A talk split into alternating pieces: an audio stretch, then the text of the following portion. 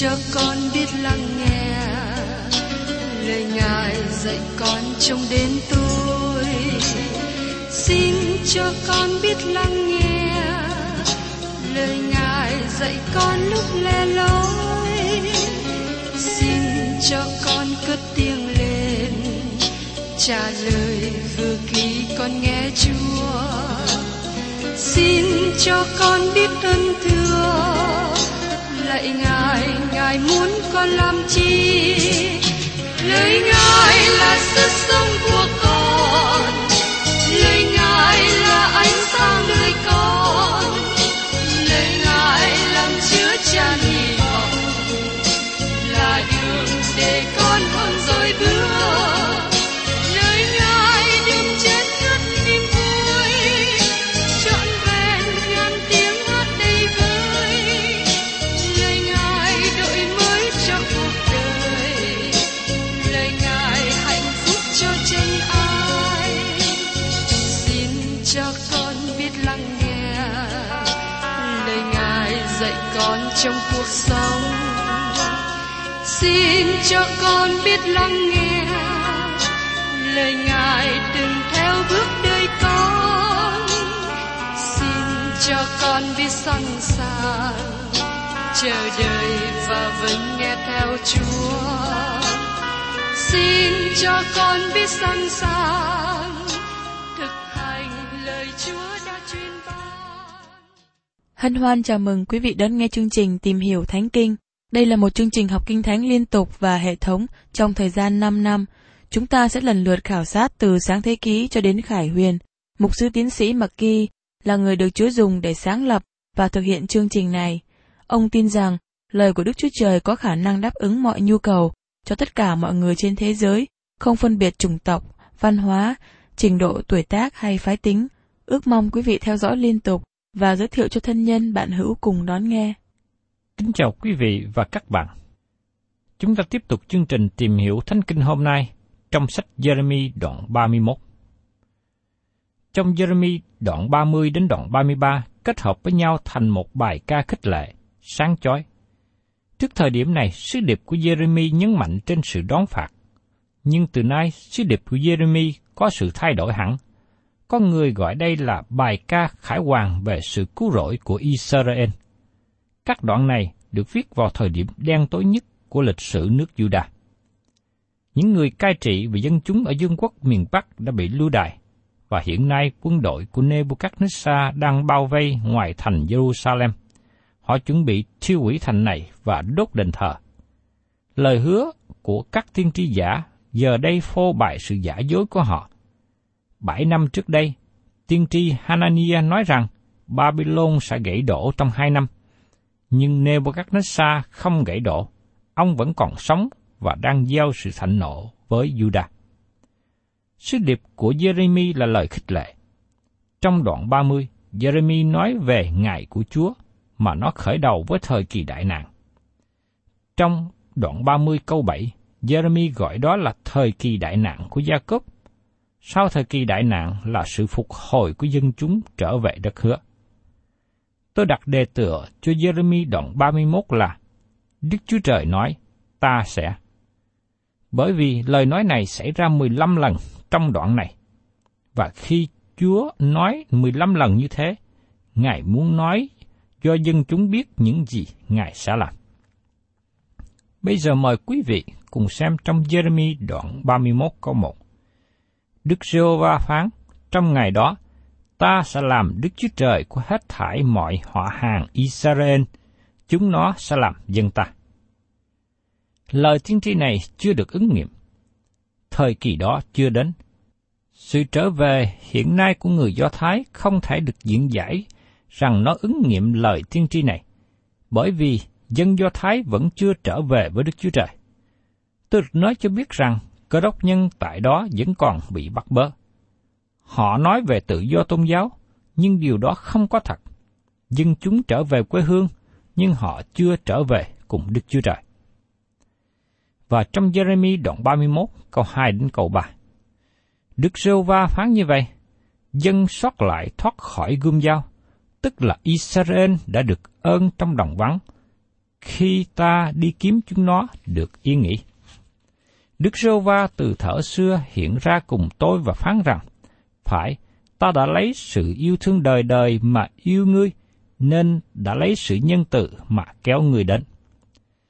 Tại đây, chúng ta thấy lý do Đức Chúa Trời sắp phục hồi Israel trở lại trong đất hứa. Tôi tin rằng, với tất cả tấm lòng, Đức Chúa Trời có dự định phục hồi quốc gia Israel trong thời giờ của Ngài, trong chương trình của Ngài và trong mục tiêu của Ngài.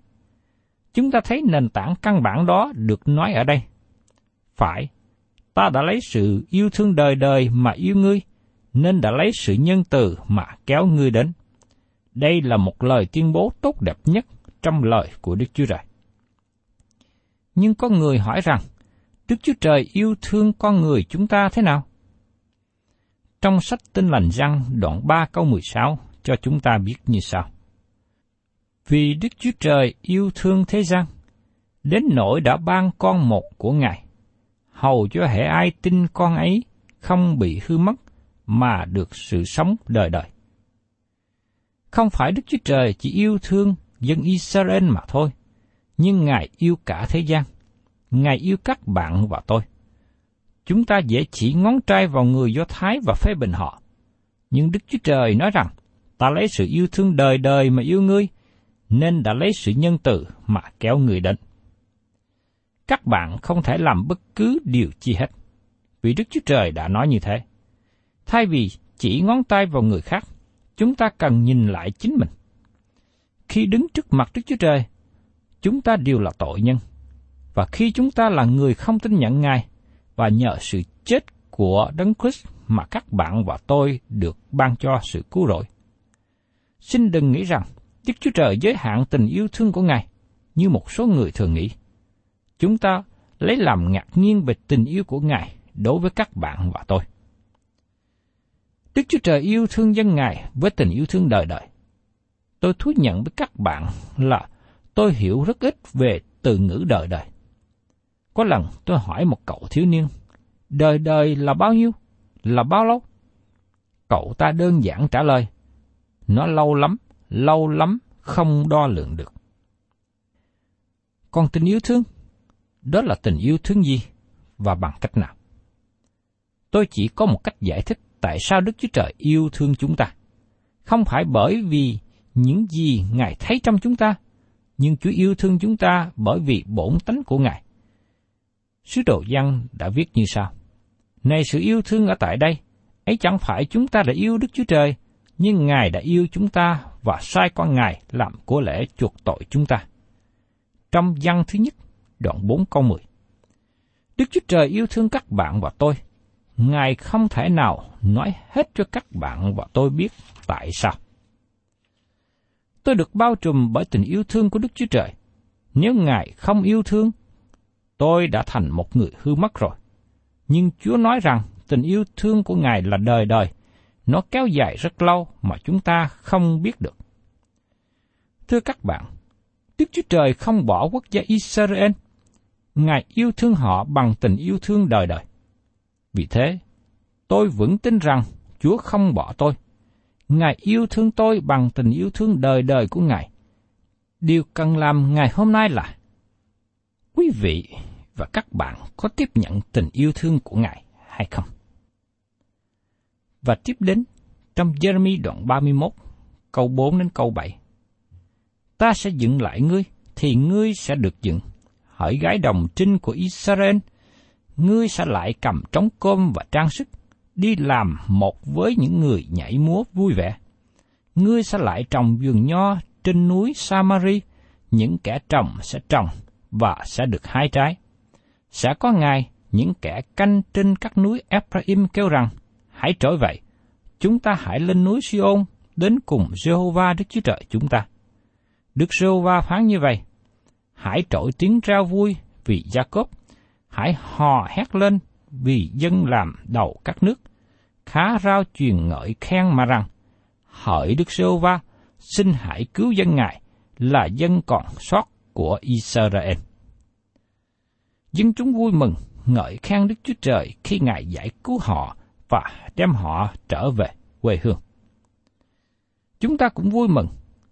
Khi tôi và các bạn là những người tội nhân, nhưng được Chúa cứu chuộc, chúng ta được trở về với Đức Chúa Trời. Chúng ta được gia nhập vào hội thánh của Ngài, để cùng hiệp với con dân của Đức Chúa Trời, thờ phượng Ngài, ngợi khen Ngài về sự cứu rỗi mà Ngài ban cho. Và trong Giê-rê-mi đoạn 31 câu 8 nói tiếp: Này, ta sẽ đem chúng nó về từ xứ phương Bắc, nhóm lại từ các đầu cùng đất.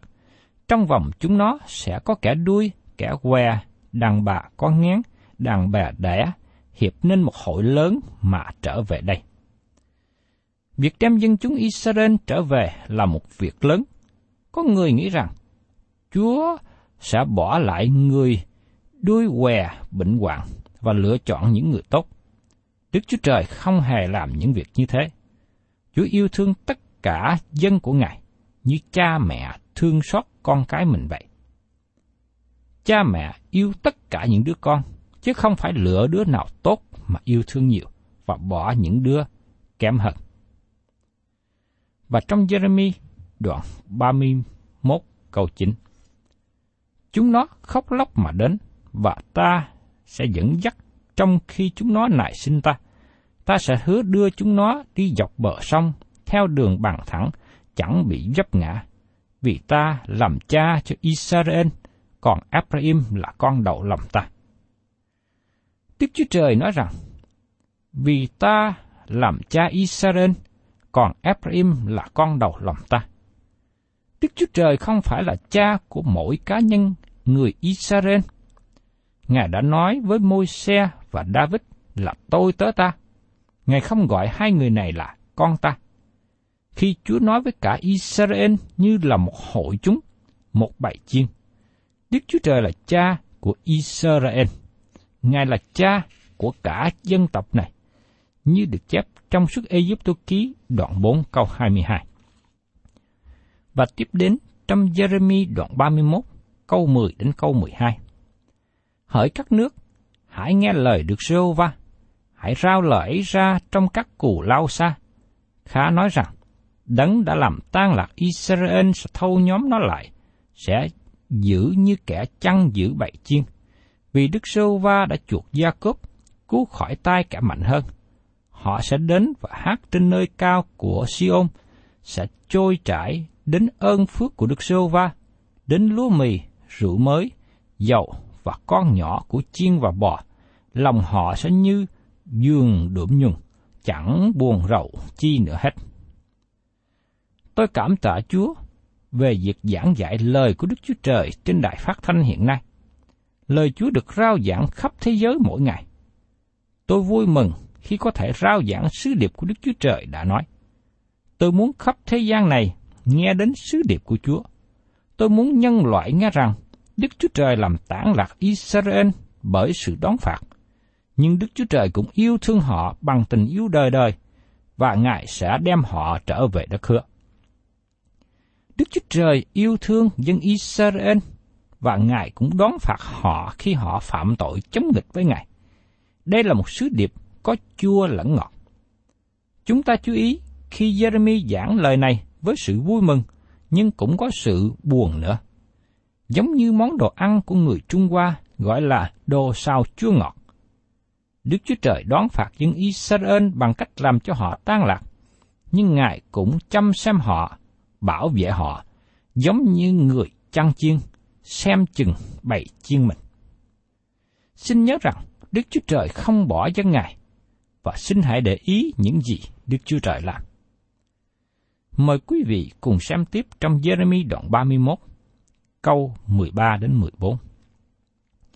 Bấy giờ, gái đồng trinh sẽ vui mừng nhảy múa, và các người trai trẻ và các ông già cũng vui mừng chung vui. Vì ta sẽ đổi sự sầu thảm chúng nó ra vui mừng, yên ủi chúng nó, khiến được hớn hở khỏi buồn rầu. Ta sẽ làm cho lòng các thầy tế lễ chán chê vì đồ ăn béo, dân ta sẽ no nê về ơn phước của ta. Đức Giê-hô-va phán vậy. Tôi không biết các bạn có cảm nghĩ như thế nào, nhưng tôi cảm thấy vui mừng, kêu lên Hallelujah khi nghe các lời này. Đức Chúa Trời nói về những gì Ngài sẽ làm cho dân Israel. Ngài thực hiện điều tốt mà Ngài muốn làm. Ngài muốn cho họ thỏa dạ về ơn phước trên trời, ơn phước thuộc linh, đồng thời Ngài cũng ban cho họ no đủ trong những nhu cầu về thuộc thể nữa.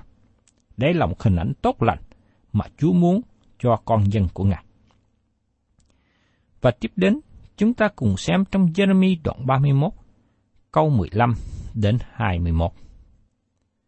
Đức Giê-hô-va phán như vậy: Tại Ra-ma, nghe có tiếng than thở, khóc lóc đắng cay. Ra trên khóc con cái mình mà không chịu yên ủi về con cái mình, vì chúng nó không còn nữa. Đức Giê-hô-va phán như vậy: Hãy nín tiếng ngươi, đừng than khóc, mắt ngươi đừng sa lụy, vì công việc của ngươi sẽ được thưởng. Chúng nó sẽ trở về từ xứ kẻ thù. Đức Giê-hô-va phán vậy. Đức Giê-hô-va phán, sẽ có sự trông mong trong kỳ sau rốt của ngươi, con cái ngươi sẽ trở về bờ cõi mình.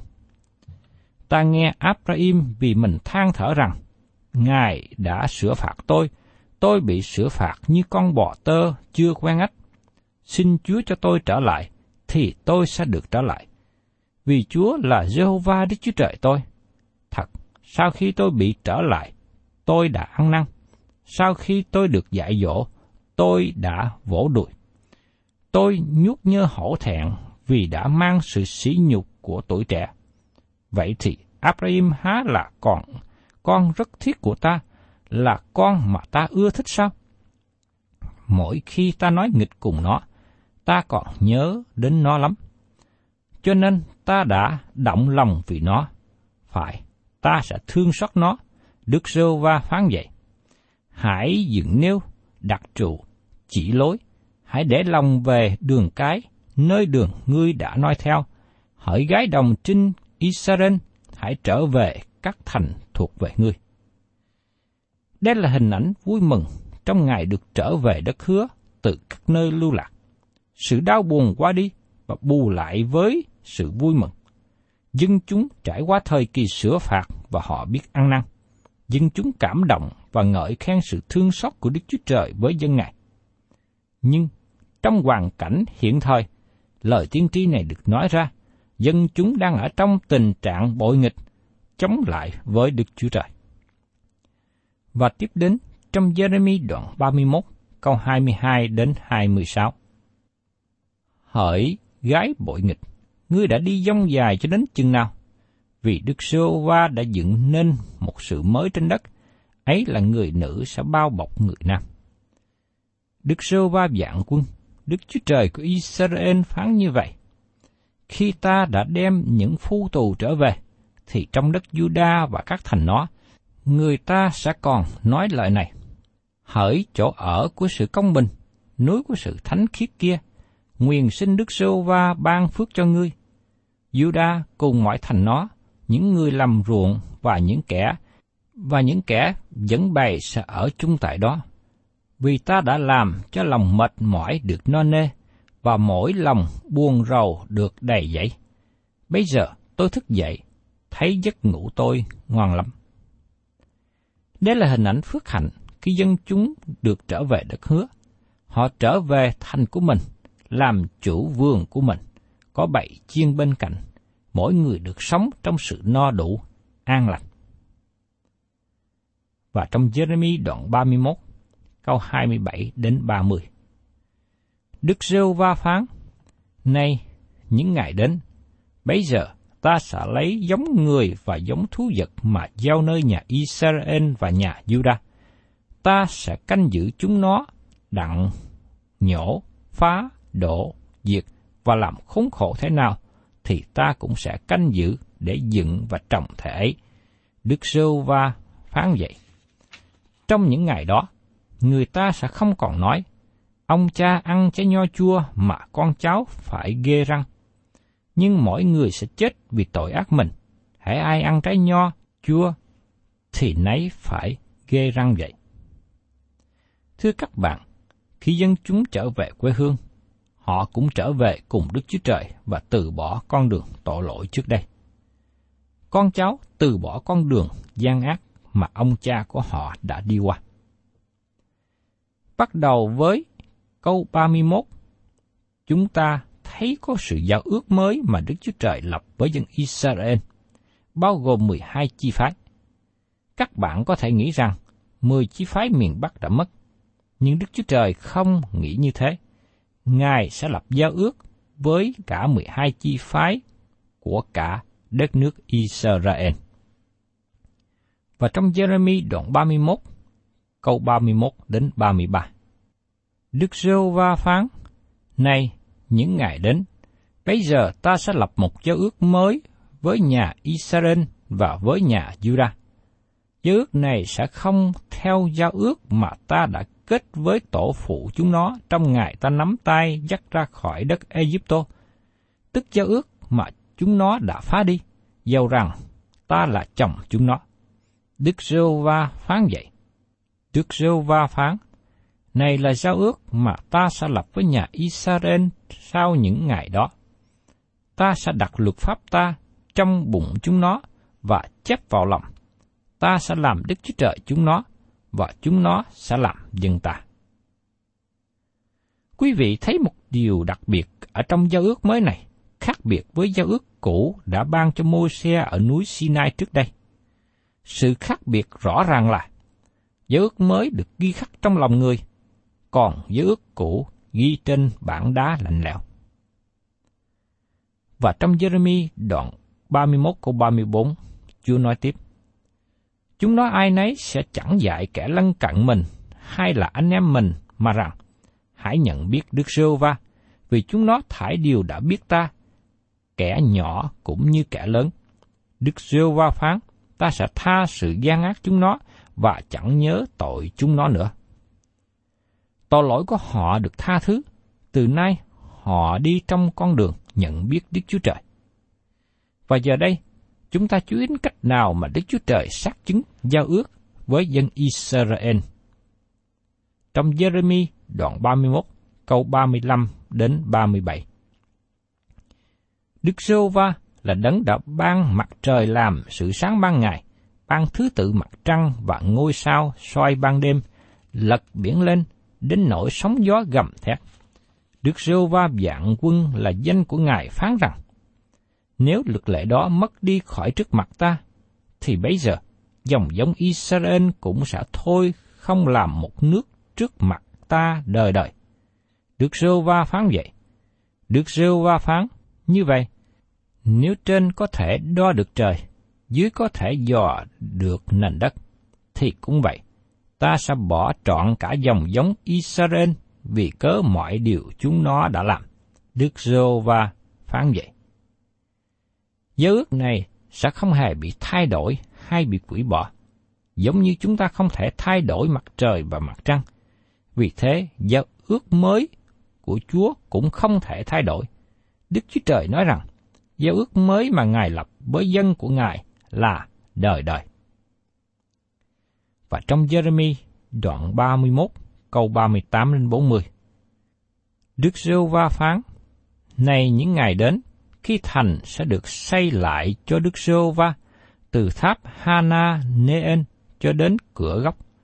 Dây đo sẽ giăng thẳng qua trên đồi Garep và vòng quanh đến đất Goa, cả nơi trũng của thây chết và tro, hết thảy đồng ruộng cho đến khe Sít-rôn và đến góc cửa ngựa về phía đông, đều sẽ được biệt riêng ra thánh cho Đức Giê-hô-va, và đời đời sẽ không bị nhổ đi và đổ xuống nữa.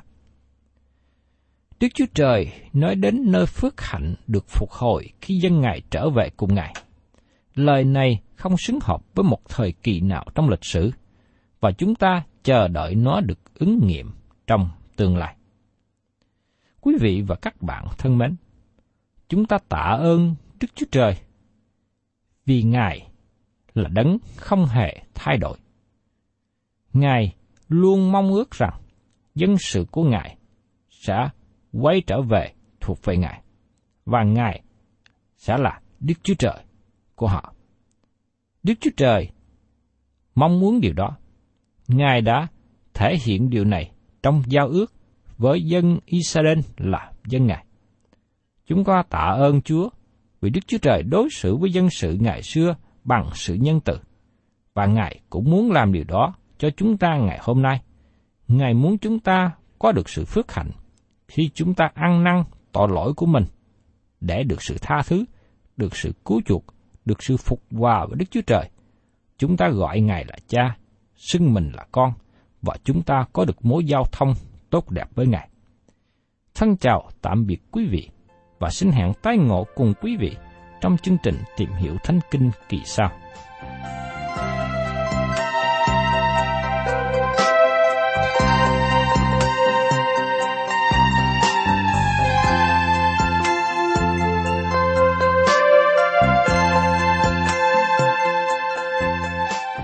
Cảm ơn quý vị đã đón nghe chương trình Tìm Hiểu Thánh Kinh. Nếu quý vị muốn có loạt bài này, xin liên lạc với chúng tôi theo địa chỉ sẽ được đọc vào cuối chương trình. Kính chào quý thính giả.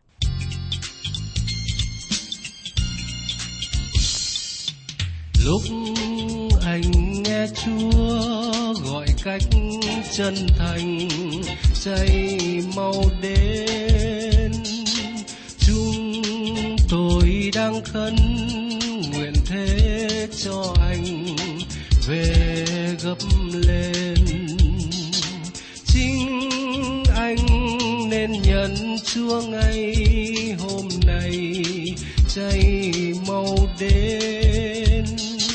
Chính ngay cơ hội biết Giê-xu đây về gấp lên. Hiếp trần anh gánh nặng phái không nào, cháy mau đến. Hãy chào cho Chúa mọi nỗi gian lao về gấp lên. Giê-xu không lừa dối anh bao giờ, cháy mau đến. Chúa cứu anh ngày trở nên bơ thờ về gấp lên.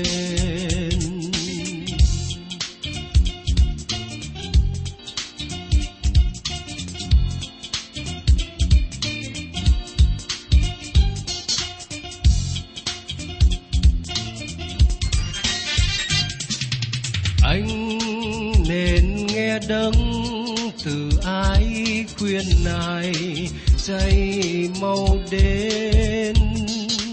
Nên mau mau đến nhận phước nơi Ngài về gấp lên. Lúc anh nghe Ngài nhú khuyên êm đềm, cháy mau đến. Lúc chúng tôi cầu thế anh trọn niềm về gấp lên.